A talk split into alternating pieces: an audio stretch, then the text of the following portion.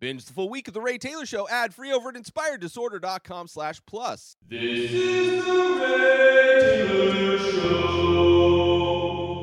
Severance, Season 1, Episode 8, What's for Dinner is the episode I'm going to be talking about. I'm going to be dissecting. I'm going to be spoiling. So if you do not want to be spoiled on this episode of the Apple TV original Severance, I would suggest not watching slash listening to this.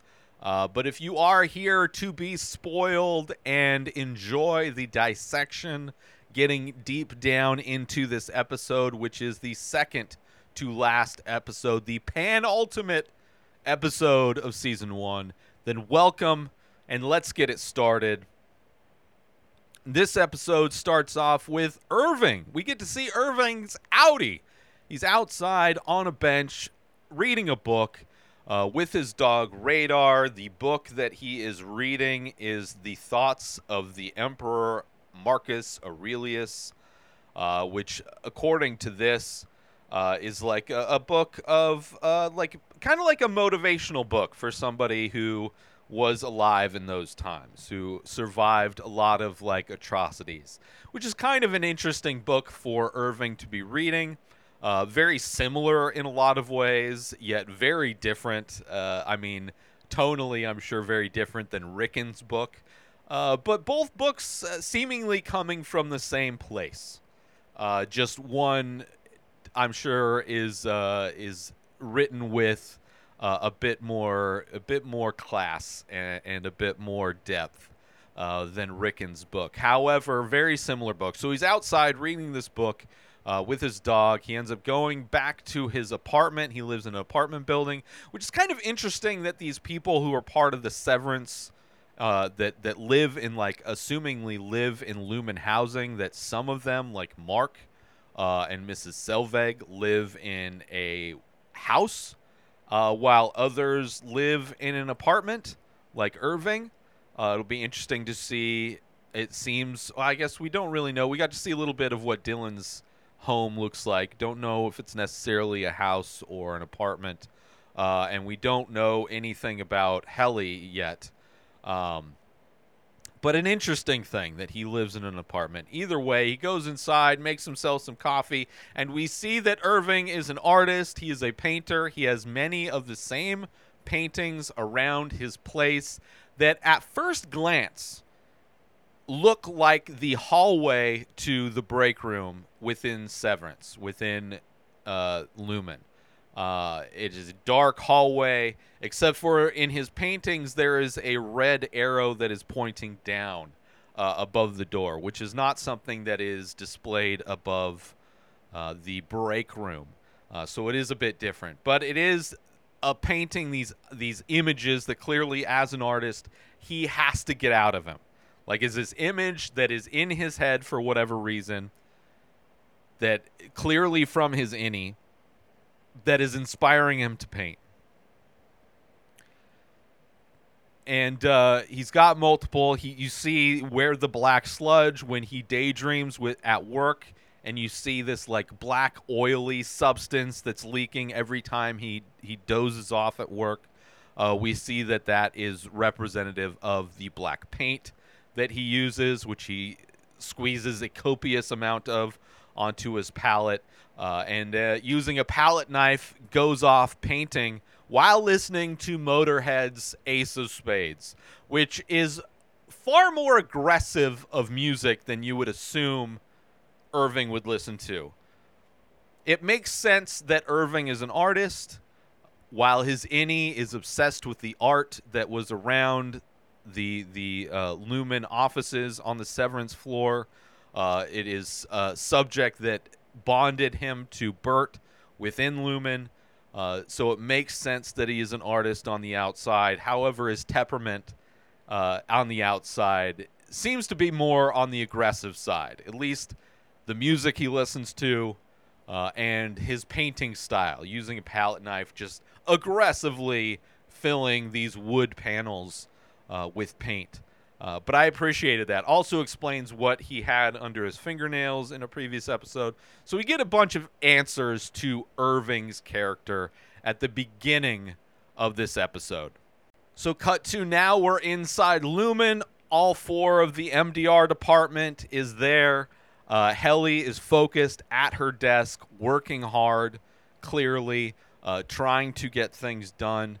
Uh, Irving and Dylan are in the kitchen area, and they are kind of impatiently waiting because they are they've been done with their work for a week, um, and everybody's just kind of antsy and wanting to do all they can to help Helly succeed at finishing, hitting their goal at the end of the quarter to hit that 100% goal. Uh, and Irving has a very interesting kind of uh, way to do so, to way to inspire in the classic Irving way. So let's play that clip. She's not gonna make it, is she? Uh, you should be at your desks. We've both been done a week. What is there to do? Is she gonna make it? She's gonna make it. Mark. Yes, don't laugh. And I just wonder if it might be helpful for us to stand behind her and perhaps chant her name. She'll make it. Just let her focus. Cobel and Milchick are also anxiously waiting. They're watching on the monitors because they are, I mean, the only thing they seem to be invested in, the only thing they care about uh, is them hitting their goal, their end of the quarter quota. Uh, so they are anxiously watching. Uh, Cobel tells Milchick to start prepping for her success, even though she hasn't done it yet. Uh, everybody's, you know, very nervous. Apparently, I'm assuming this is the last day that they can hit their goal. Uh, and uh, so she tells Milchick to start prepping regardless, uh, just just in hopes that she will do it. She tells she tells Milchick to uh, get an end of the quarter wellness check for Mark, uh, and then Milchick questions why she would do that which obviously we now know kind of why he would question that. We now know that Mark, Mark's late wife is Miss Casey.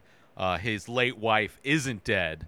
Uh, she is f- part of Lumon as well as a part-time innie, uh, and so clearly, the the reasonings for Cobel constantly trying to give Mark these wellness checks is to test out uh, the effic- efficacy and the the the the actual uh, trying to test out and make sure that these chips that are implanted are actually working. Uh, cut back to inside MDR. Helly finally finishes, and as she finishes, as anybody who's ever finished a video game knows, there is a little end of game cinematic that happens, and when she finishes her work, this ambiguous work that they are all doing at MDR. Uh, there is a, a beautiful 8 bit cinematic that plays. So let's play that clip.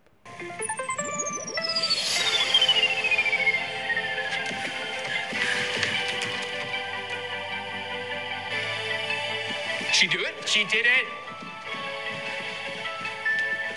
Fuck and yes. Oh my goodness.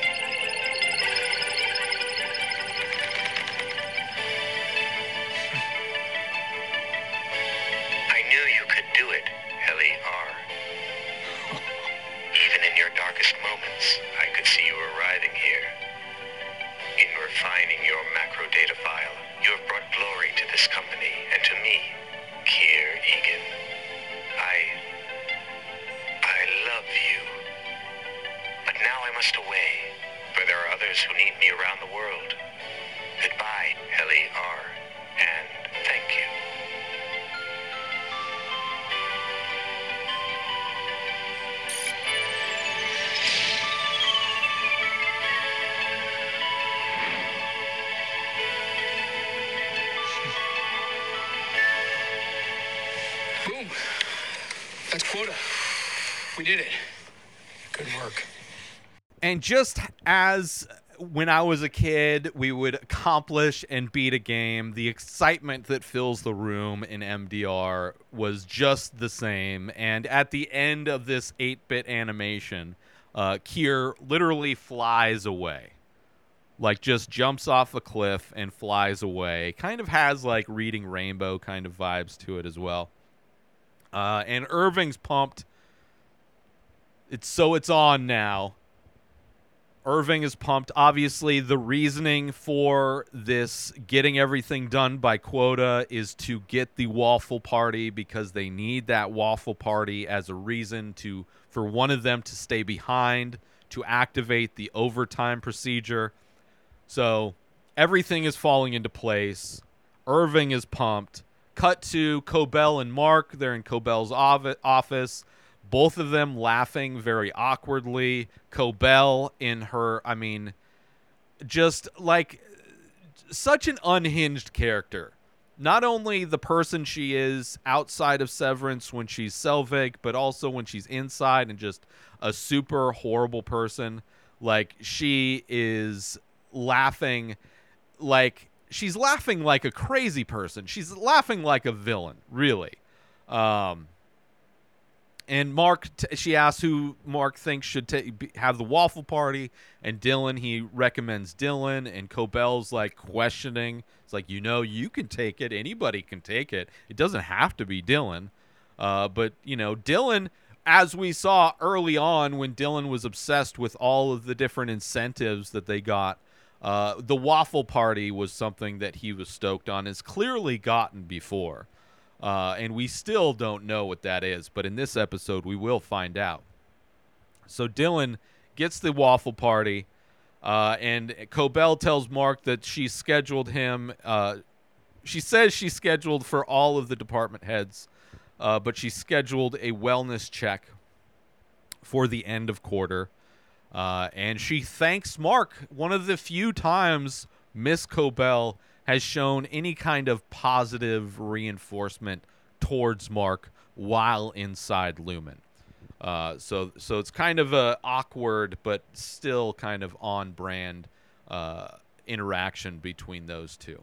Let's take a little break from the Ray Taylor show to promote my live art streams. That's right, I am an artist as well as a podcaster, and I paint live every Thursday at 4:20 Pacific time. Head on over, the best place ever for streaming, youtube.com slash inspired disorder. That's right, every Thursday at 420, you can watch me paint the many faces. Every week, I paint seven new faces of abstract portraits, ink on paper, and you can watch that happen. You can hang out with me while I listen to a classic episode from one of my favorite podcasts. Head on over to youtube.com slash inspired disorder and check it out. Say hi, let's hang out, let's have some fun, let's paint some faces. Now let's get back to the show. Cut to Mark at the wellness check, waiting in the lobby, reading some of the quotes that are around the wellness lobby, the Eagan quotes. Uh, Miss Casey comes out and brings him in. There's no tree anymore. Mark points out the tree is missing, uh, as well as notices the boxes that are being packed uh, within the wellness area. Uh, and apparently, there's a new wellness director that's coming in, and Miss Casey is quote unquote retiring. Uh, and of course, Mark is feels guilty. Obviously, knowing that he kind of messed up Miss Casey when he took Helly, kind of removed Helly from her responsibilities, created a situation where Miss Casey was punished for not keeping an eye on Helly, and she was sent to the break room. Uh, but uh, she plays, you know, she turns on the music to start the wellness check. So there's music playing, you know, calming relaxing music along with bird uh, chirping. Uh, and it's going to be an augmented session. And Mark asks if there's any way he can fix it. Uh, and and Miss Casey goes into a bit of her reality as an innie, uh, that that she's only been awake, alive as an innie for 107 hours. That is her her in 30 minute increments, as that's how long these wellness checks go. So out of 170 hours, 30 minutes apiece, uh, that has been her existence within this Lumon place, which is one of the reasons why she's out of it, uh, assuming uh, that's the only reason. Uh, but her favorite part was the eight hours that she was sent to watch Helly. So before that, she'd only been awake for 99 hours in half hour increments at a time. Just in this room, reading things, reading attributes of people, of their outies that are good. Like a very sad existence for 30 minutes at a time. And she got one opportunity to spend eight hours with the MDR crew while watching Helly, and she said it was a highlight of her life, which is just sad. It's just sad that that was just watching somebody work, taking notes, was the highlight of her life. And it was the longest she was awake. Uh, meanwhile, we also see Cobel, as always, watching this session going on. Uh, and then Miss Casey goes back to reading her list of attributes of Mark's outie that are that are good. These are the things of, of your outie that are good. Um, cut to Milchick in Cobel's office, and he's talking to Milchick about how the fact that Mark and Miss Casey don't know each other, they don't recognize each other. It was his late wife. If anybody, if he was going to recognize anybody that he knew from the outside, it would be Miss Casey. So Mil- Milchick obviously thinks it's a win. The chips are actually working, which further makes me just it, it kind of solidifies this whole thing as just being an experiment. Like their numbers, whether they actually are part of anything, you know, if they're actually doing anything, I think it's all just an experiment. Like the number thing is just the the the the scientific replacement for work. Like we can get these people to do a job that is seemingly meaningless. Like they don't even have to know the meaning of their job to complete it. We can control them and they will complete any task we give them within this environment because that's all they know. Uh, and it's all just kind of a proof of concept to show that the chips work and that probably that this can be used in other applications with which if the government's involved i would imagine and it seems like it's being used for uh, pregnancies and childbirth that not only would this procedure be used for other medical procedures, not only be used for working environments, but you could see it being used in military applications. Like it, when you sign up to be in the army or any branch of the military, you get this chip, this lumon chip inserted in your brain, and they can turn you off at any moment. It it they have complete control. They can train you to do whatever you want because you're so disconnected from whatever past you want. You know, if they say kill the enemy, that enemy could literally be your family and you wouldn't even know. That's just my hypothesis on potential things this show could go to in in f- f- next seasons. Uh, but Milchick is stoked that the chip works. There's no memory. It's a win. Cobel uh, tells Milchick to take uh, to take Miss Casey back down to the testing floor. Uh, so now we see Milchick escorting Miss Casey, and we see this dark hallway that Irving's outie was painting, which is not the hallway that leads them to the break room, as the doors were different. Uh, obviously, for the break room, there's not a red arrow. This hallway leads them to the testing floor that is downstairs. It is an elevator with the arrow pointing down. So, even farther down below the severance floor is the quote unquote testing floor where Miss Casey lives. And on her way, she asks Milchick if her outie is happy, if she's a happy person out there. Uh, and, you know, of course, Milchick pretty much gives her the generic type of answer that would have been on one of her wellness checklists that she would have read to to all of the different people who are severed. Like just a generic answer to make you feel like but like a corporate, like a corporate type of answer that doesn't have any meaning behind it. you know, just just something a, a piece of straight propaganda just to tell you what you want to hear. So she goes down, she goes into the elevator and heads down. That's where you see that red light come on and it's like, oh, "Okay.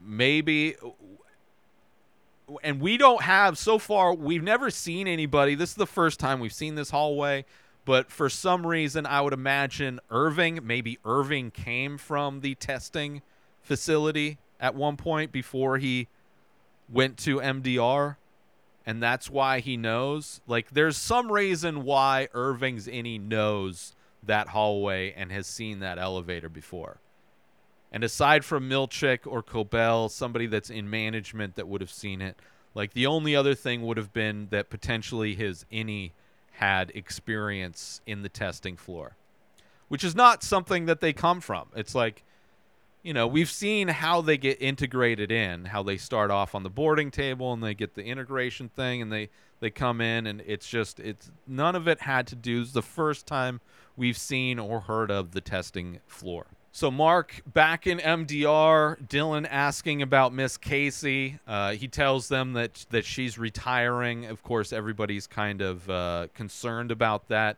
Dylan is asking about you know her because he wants to be friends. Obviously, he's got a crush on her or whatever. Uh, and you know they they want to know if there's anything they can help. Obviously, they're about to do this thing uh, to wake themselves up on the outside. Uh, and, you know, it's it, not something that they sh- should necessarily add to the mix at this point, right? Obviously, they'll want to help Miss Casey at some point, but it's not something that they can do right now. Milchick shows up. Uh, there's going to be a pre party before the waffle party where everybody can participate in this egg bar. They got deviled eggs. They're going to play music. They got the lighting thing going on. Uh, a celebration for Helly finally hitting quota. And Dylan is given a prize because he's the three time uh, refiner of the quarter. So this is his third time uh, being chosen for the waffle party. That's why he loves them so much. He's experienced them already three times, which is only three quarters.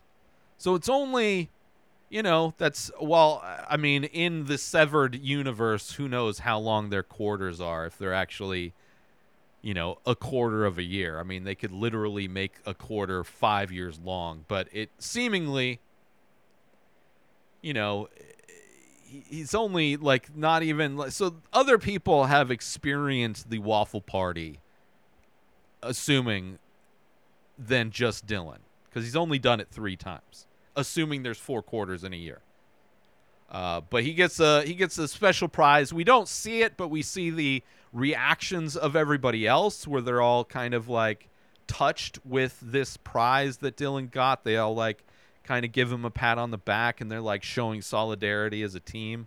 Um, and Milchick's like, okay, let's uh, let's change this energy up, I guess. Uh, and uh, they start, you know, doing their whatever, eating their stuff, talking, chit chatting. Uh, and Milchick again brings out the camera, starting to snap more pictures.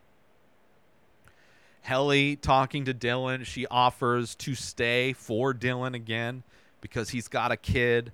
She's like, Don't you want to go see your kid? And Dylan knows that this is just the first step. Like this isn't this isn't them getting out and getting free. This is all in an effort to do that permanently and to end them being innies.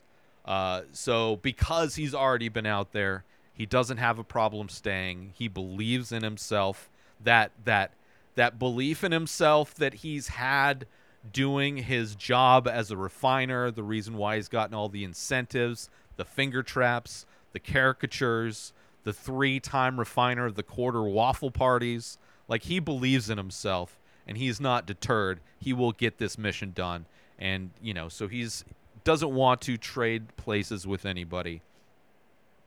And he knows it's just the first step. Cut to Cobel heading to her office, runs into Natalie, who is the intermediary between uh, them and the board. She has a little earpiece where she talks to the board and kind of dispenses the board's uh, information and and you know does these kind of quote unquote board meetings. Uh, and she flashes some pictures of Helly hanging herself in the elevator, uh, which is something Cobel is trying to keep a secret from the board. They found out. Somebody ratted her out, uh, and she mentions that uh, the the whole uh, the fact that uh, Petey had been reintegrated, and they're like, "Oh, this is not it." And she's like, "Listen, this is."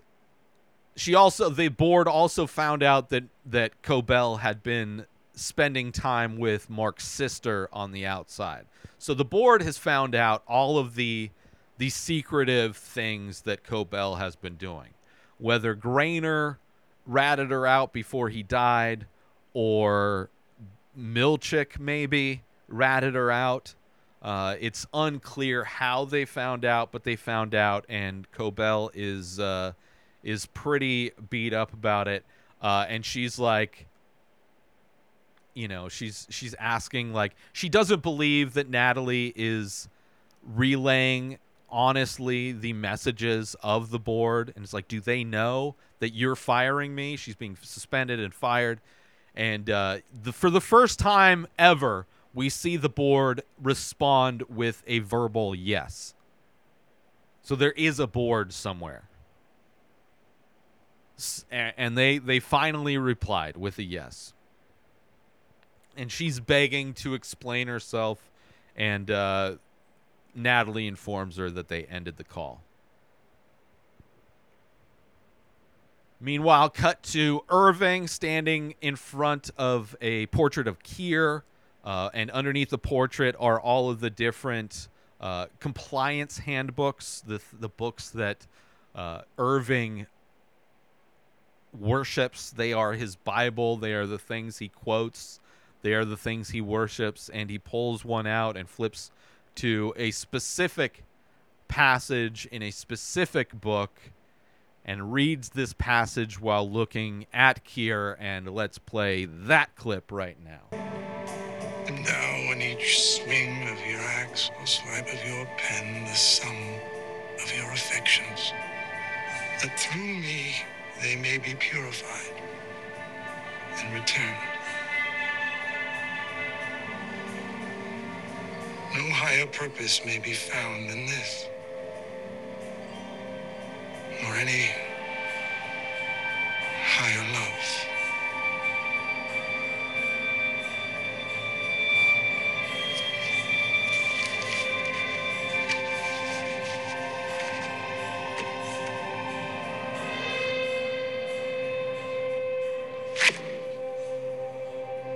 And we see Irving give a smile after he slams. He puts his deviled egg on the page as he finishes that that passage and slams it shut and uh, gives a smile to Kier because he is out of out of all these characters, he has been the most indoctrinated into the Lumon, the Kier way of thinking, the Kier way of existing. He has been like the most the most religiously devout to the Kier way, and uh, he has finally been woken up after their after they got rid of his love, Bert.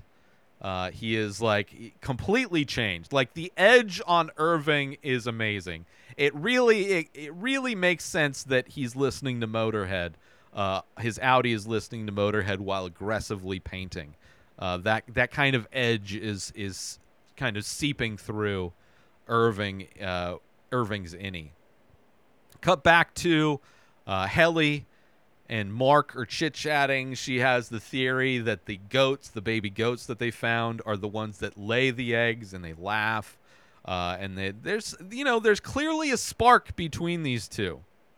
She asks Mark if he's scared. Of course, he says yes. He doesn't want to screw up. What if they don't wake up? you know. Uh, and she's like trying to calm him down. It's like, listen, Lumon's too dumb to notice. They, they, they. It's all like in Helly's mind. It's all a scam. It's all a ruse. It's all just them trying to scare us to think that they're always watching when they're not. I mean, Cobel is watching a lot of the times. Milchick is watching a lot of the times. But those are the only two people we've seen. Graner's dead. So for the audience, we know that at least we've not seen anybody else really. Although there clearly could be because somebody was there to control the switches when Milchick woke up Dylan on the outside. Uh, and it wasn't Cobel and it wasn't Graner because they were both outside of Lumon. So there are other people that could have been there to do the thing for that we just haven't seen yet.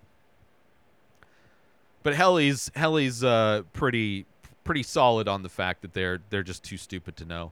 Uh, and they're worried. They're worried that their outies are assholes. Helly is pretty sure that her, she's pretty confident she knows her her outie is an asshole. I mean, we've seen it. We've seen the way.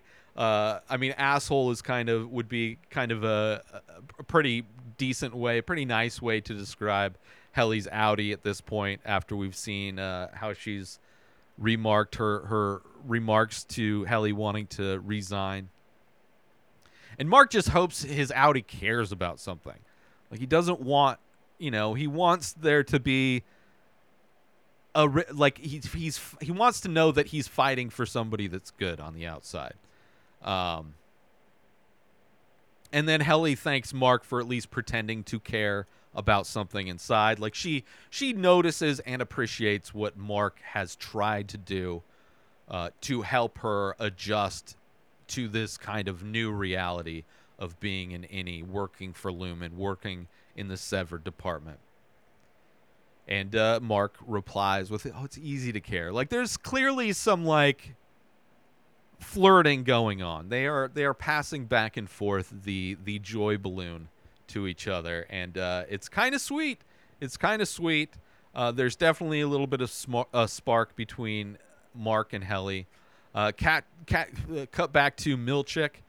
Uh, he says that the party's over. He's got to deal with a management issue, uh, but he will be back to take Dylan to the perpetuity wing, to take Dylan to Kier's house in the perpetuity wing, so he can celebrate his waffle party, to enjoy his waffle party. Uh, and we see the the management issue that Milchick has to deal with is escorting Cobel out as she has just been fired and she is being escorted out by Milchick. Kind of a crazy thing to happen. She has been fired. The person that is like clearly the most like extremist. She's like the religious extremist for for Kier, for Eagan, for Lumon. And uh, he takes her key card and escorts her to the stairwell. I believe the same stairwell that Helly tried to uh, leave. Let's take a little break from the show to promote The Many Faces. That's right, I am also an artist. I do ink paintings on paper of abstract faces. A new face, a new painting gets released every single day over at inspireddisorder.com. So head on over to my website to purchase original artwork directly from the artist. Also, there are prints available for select images. Head on over to inspireddisorder.com, buy original art, buy prints if that's your jam, if you want 8 by 10 prints on high quality paper. Also, if you're looking to wear some art, there are shirts available with original artwork by myself. Select faces from the many faces are also available in t shirt form. You go to inspireddisorder.com, you buy original artwork, you buy prints, you buy shirts.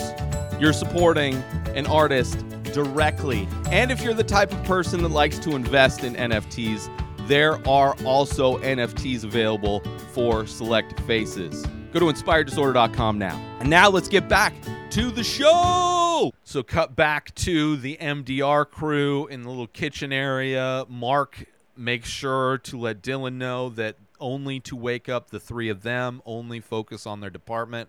Don't worry about any anybody else. Uh, he gives Dylan the card. Helly gives him the instructions. Uh, and Mark tells everybody to prepare for anything. When you go up that elevator, prepare. You could be, you could wake up at any point. You could be driving. You could be around a bunch of people. Be prepared. But make sure you find somebody you trust, you think you can trust. You don't know anybody up there. Find somebody you think you can trust and tell them everything. Tell them everything because you don't know how long. There's no time to waste. Don't go digging into finding out more about what your outie is about. You know, Irving is on task, which who knows? We've seen Irving break, break, uh, like, break the mission, like, go AWOL for Bert. So we'll see what happens with Irving. But he seems determined for sure to stay on task.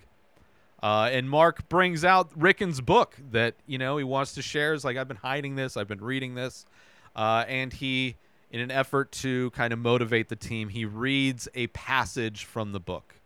Let's play that clip. I probably should have told you guys.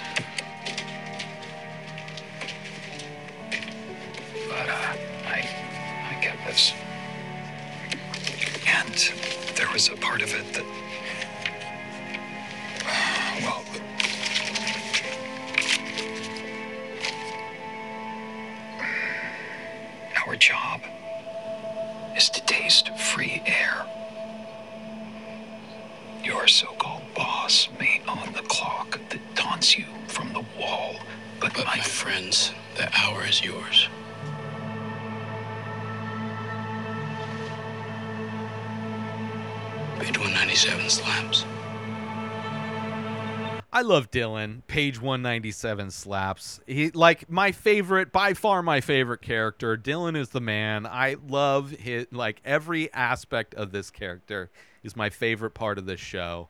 Uh, he adds so much joy to watching this show that is so confusing and so stressful at times. Um, but yeah, I, I appreciate that, and you can see that this moment is the moment where the team is strong. The genes are on and the team is strong. Okay, they are ready to get to work to make this thing happen. Cut to uh, all of them at the elevator. Irving's going to be the first one up. As he goes up, it's like, let's find out what's for dinner. The first time they've had dinner or had the opportunity to have dinner. I mean, you you think about their existence inside Severed, like they get lunch, which who knows what lunch is. It is a Lumon branded lunch, I'm sure. We've seen their snack situation, uh, but as far as meals go, they don't. It's they, they don't get to experience all the pleasures of of that that await them on the outside. Uh, and, and you know, Irving on his way up. Let's see what's for dinner. Uh, so that leaves Helly and Mark at the elevator, and they're going back and forth again. It's like maybe we're gonna meet our spouses maybe we're each other's spouses. Like clearly in this episode i mean there was a little bit of, a little taste of it in the last one. Dylan saw it. Dylan saw you know mark kind of get a little get a little uh eyeballing get some get some hearts and some uh some butterflies when it comes to helly. In the last one they they went away and they bonded in their little their little uh walk uh, in the previous episode, and and you see this relationship kind of forming between the two of them, which is a struggle as the audience knowing that Miss Casey is his dead wife. Like, obviously, like I'm rooting for Mark in what, however it works out. I don't know how this is all going to work out, but I like the the little connection that he has with Helly and clearly it's you know both ways. She appreciates what he's done for her and all that. And whether they are spouses whether they have spouses or are spouses on the outside they are they are willing to go find out. They are willing to go see what's going to happen. Uh, and at, as Helly's about to go up, before the doors close, she opens the doors back up and she gives Mark a kiss, just in case things, you know, turn out a certain way or for later. You know, like after this, they come back. You know, just just in case she wanted to give him a kiss real quick, which is a sweet like. It's it's so weird. It's like the complexity of this love triangle, this this crazy love triangle, all these unanswered questions. But Helly goes up, and Mark gives one last look around the lobby, almost kind of like a look that you do when you're saying goodbye to the place you work, right? You know it's it's nearing the end of your time at this place. This could very well be the last time they ever like if things go poorly, like depending on how this goes, this might be the last time any of them ever see each other, ever come back. So Mark is kind of giving that look of saying goodbye.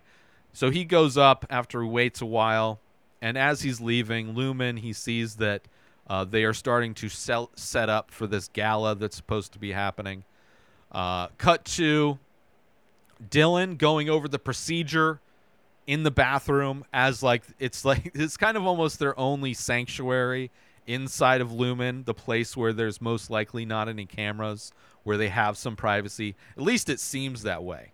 Like if they had cameras in there, they would have seen Mark reading Ricken's book the entire time. They would have seen that that's where Dylan had hid that card, that little illustration card. So that's where Dylan is, going over the procedures one more time. Uh, Milchick is ready for t- to take him to uh, his waffle party, and uh, you know Dylan asks for a bit of time uh, to just keep going over the thing. Uh, so he escorts him finally to the perpetuity wing, through the perpetuity wing, to the replica Kier house that resides in the back of the perpetuity wing, uh, and you know he the waffle party has begun. He has a stack on the dining room table. There's a stack of waffles, butter. He's got syrup. There's a glass of milk, and Dylan gets to eating. And at the end of this stack of waffles, printed on the plate, uh, is a statement Go now to the founder's bed. He picks up this mask of Kier and heads on to the bed. Uh, and right next to the mask is a whip, like like an S and M whip, whip, and each kind of strap, like a whip that has like these nine straps on it. And the reason why I know it's the ni- nine straps is because uh, it is the nine core lumon principles, and each of these principles is listed on on this this strap, which is the first touch of like okay, this religious thing is also tied to sex in some way. Like our first taste on how like I guess perverse this cult like place of Lumon is. So he goes he's laying on the bed, he's got the mask on, and then all of, all of a sudden these dancers come out. There's four dancers, three women, one man. They're all wearing lingerie. The guy's wearing like some, you know, spandex, whatever's. But they're all wearing masks themselves, uh, similarly to the Kier mask. Uh, but these masks, one of them is a Joker, one is like a bride, the other is like an old lady, and the dude has a goat mask on. And we all know there's baby goats in the building. And now it's like, well, what are those baby goats? and they're all dancing sexually. They're all wearing, you know, it is very much like this is a performance. This is not only are there any the the advantage of this waffle party is they get to experience breakfast, right? They never get to experience breakfast. They've never experienced breakfast. The waffle party is their first experience at any breakfast foods. And, you know, what a delight, what a decadent kind of a breakfast then waffles with syrup and butter. Right? So like I mean, obviously if you know about the world and know about food, maybe not the most extravagant, but still for an innie eating waffles with syrup, a stack of waffles with syrup is just like a glorious experience. And then now there's clearly some like slightly ritualistic thing going on, but clearly some sexual things. So they, there's like part of this waffle party is to experience sexual pleasure, seemingly. We don't see that happening, but that's what it seems like part of this waffle party is, which is clearly one of the reasons why somebody would want to not only get 100% productivity to hit the the the quota for the quarter, but also to be chosen as the refiner of the quarter to receive the waffle party. Obviously, one of the reasons why Dylan loves the waffle party so much. It is the only time they will experience sex aside from potentially hooking up with other severed employees, coworkers. But this is like a separate this is like these people are like prostitutes for Lumon. Assuming. We never see Dylan have sex, but we see them dancing around. We see them wearing the mask, dancing around in lingerie. And who knows what the goat thing is.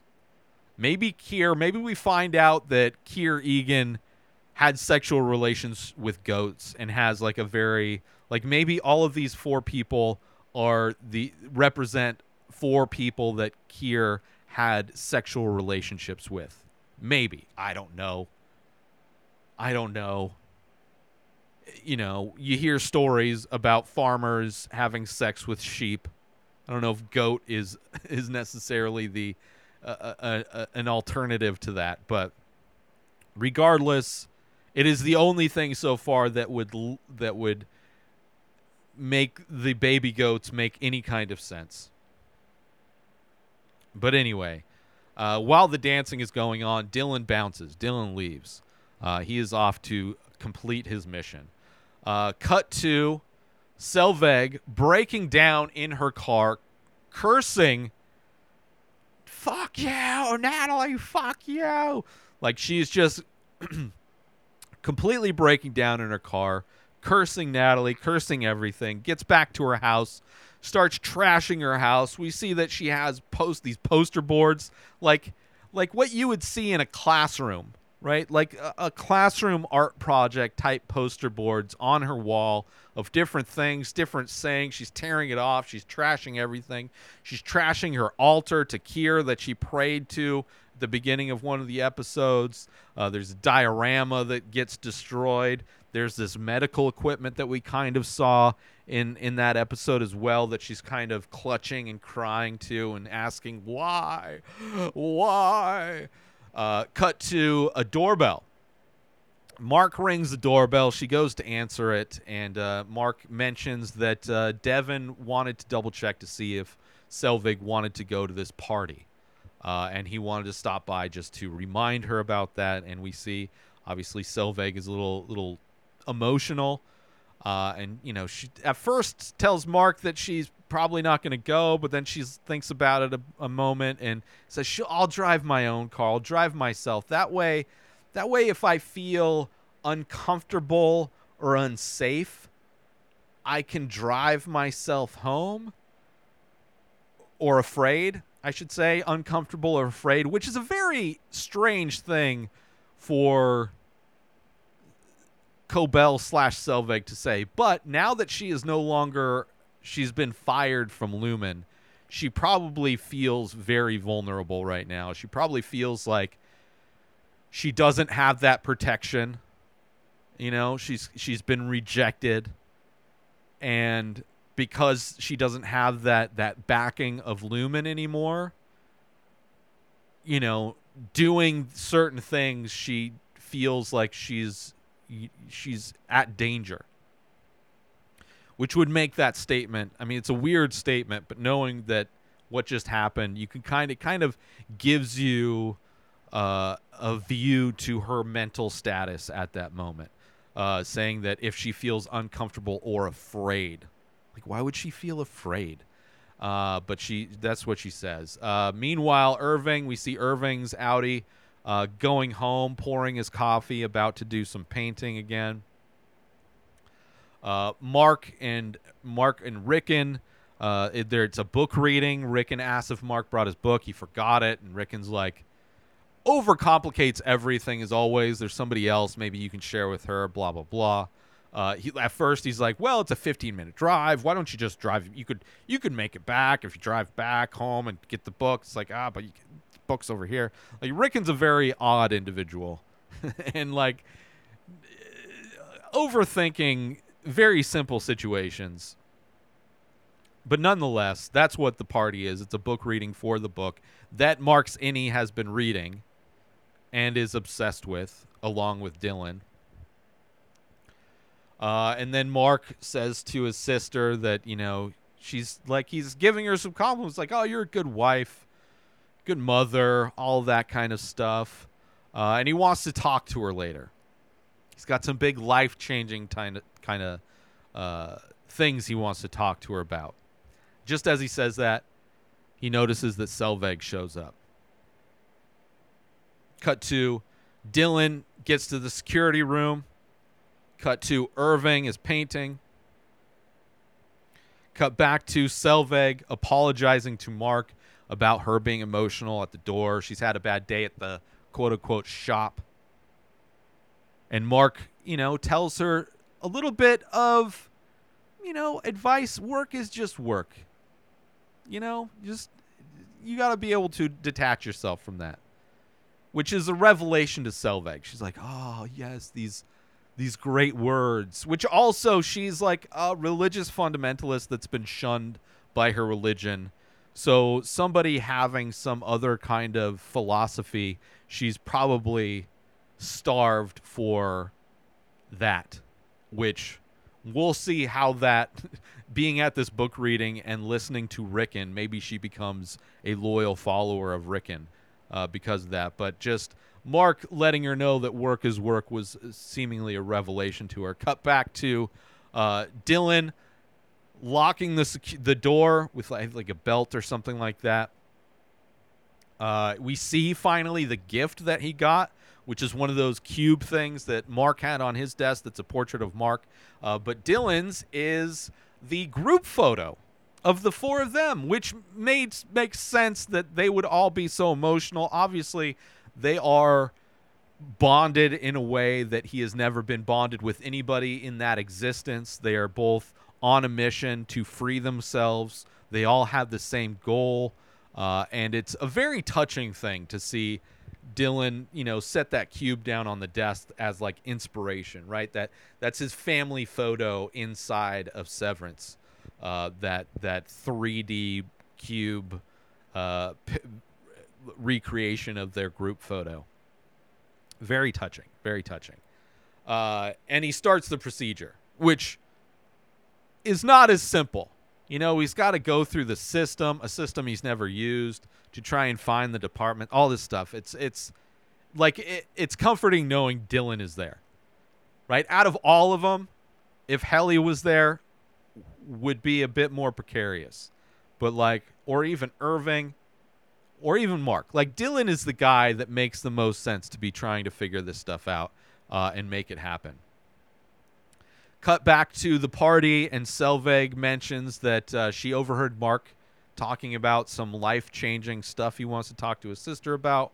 Mark lets her know that he's thinking of quitting Lumon, which on any other day would have an, would have elicited a different response from Selvig slash Cobel. Uh, and uh, Selvig like gives him it's like you don't need them anymore. Like or Mark says he doesn't need them anymore. That he doesn't need the procedure. He's done running away from this grief of his wife. And uh, Selvig gives him a hug, and she encourages him to do it. Which is this like if she didn't get fired, this U-turn of Selvig would never have happened. And now she's encouraging Mark. Like she clearly like has feelings for Mark. Like it seems like the person she was as Selvig being caring of Mark and giving him like the lavender tea and the chamomile cookies and all that stuff. That seems more like her true self. Whereas inside Lumon as Cobel was like her pretending to be a hard ass boss which maybe is why she was so horrible inside. It's like I- it's it's so we- like anyway, she's encouraging. she tells him to get away from there, which is also mind blowing. Right? Get away from there, Mark. But also, we know that he's about to wake up. So even though Selvig has made this turn and is encouraging Mark to quit Lumon and get out of there, we know that Mark's innie is about to wake up and he is currently hugging Cobel, who is somebody his innie knows as an enemy. And he is about to wake up in her arms potentially. Clearly not somebody he can trust to tell what's going on. And we see Dylan on the inside struggling to reach the second switch because these switches are on separate sides of the door and of course is designed that way to require two people which makes me continue to wonder who was there to wake up Dylan when Milchick was interrogating him. But Dylan's struggling to reach these switches. And then we get cuts between all of the MDR crew on the outside. We finally see just a clip of Helly on the outside. She's holding a, a, a glass of champagne at like a party of some sort. Uh, we see Irving painting. And we see, of course, Mark embraced in a hug with Selvig slash Cobel. And cut to Dylan flips the switch. Cut to black. End of the episode. Holy shit.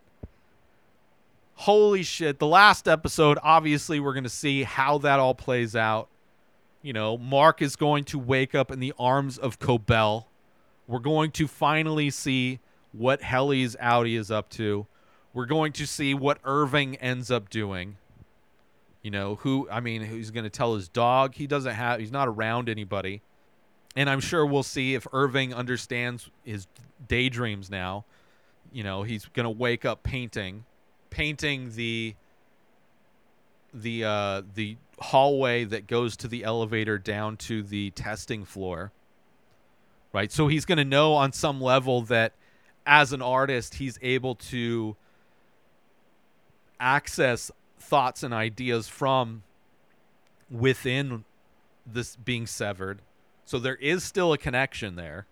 Even though Mark doesn't recognize Miss Casey as his late wife, there's still images are are still went both ways, especially for Irving.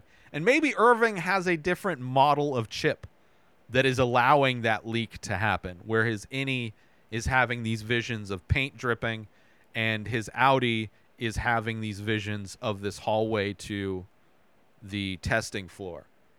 Uh, but the crazy thing is, I mean, not only is Mark going to wake up in the arms of his enemy Cobel, but he's at a book reading for a guy that wrote a book that he that changed his perception of things of his reality within Lumon. And then Helly, who knows who she's around? We don't know that. She's at some kind of function. Uh, but that is the end of this episode, episode eight. What's for dinner? We got answers to what the waffle party is. The waffle party being a meal that they would never have, which isn't even like a great meal. It's just waffles with syrup. But for an innie, it's amazing. It's also a sexual experience of some sort, some kind of ritualistic sexual experience. So clearly, like things that they would kind of want as incentives, but like through the lens of like a religious craziness that is Kier Eagan and Lumon and all of that. So an interesting and potential answers, or at least some more information as far as the goats. Like clearly, the goat situation has more to do. It's not just a random thing that there are baby goats. There's clearly some connective tissue between the the the god that is Kier Eagan and whatever his relationship to goats were. Like that's a reason why they have baby goats there. Maybe they use baby goats for testing, maybe they use baby goats for other things. Who knows? But at least there's some connective tissue there. Uh, but yeah, that's it. That's it. Cobel fired, loose cannon, kind of could become an ally in some ways. Could definitely become an ally. Or she could potentially use this to get back in the good graces. Who knows? Next episode, final episode of season one of Severance. I'm looking forward to it. Uh, I'm looking forward to breaking it down next week. New episodes of The Ray Taylor Show come out every single day. Subscribe on YouTube and everywhere our podcasts are found. Binge the full week over at inspireddisorder.com slash plus. Buy Ray Taylor Show merch over at inspireddisorder.com. And follow the show on Instagram at Ray Taylor Show. Have a wonderful day, everybody. Peace out! Today is the day where you wake up and you realize that everything that you've been dreaming about, everything that you've been wanting, every goal and wish and hope that you've ever had can become real. Dreams can come true. What you manifest in your mind, you can bring to reality.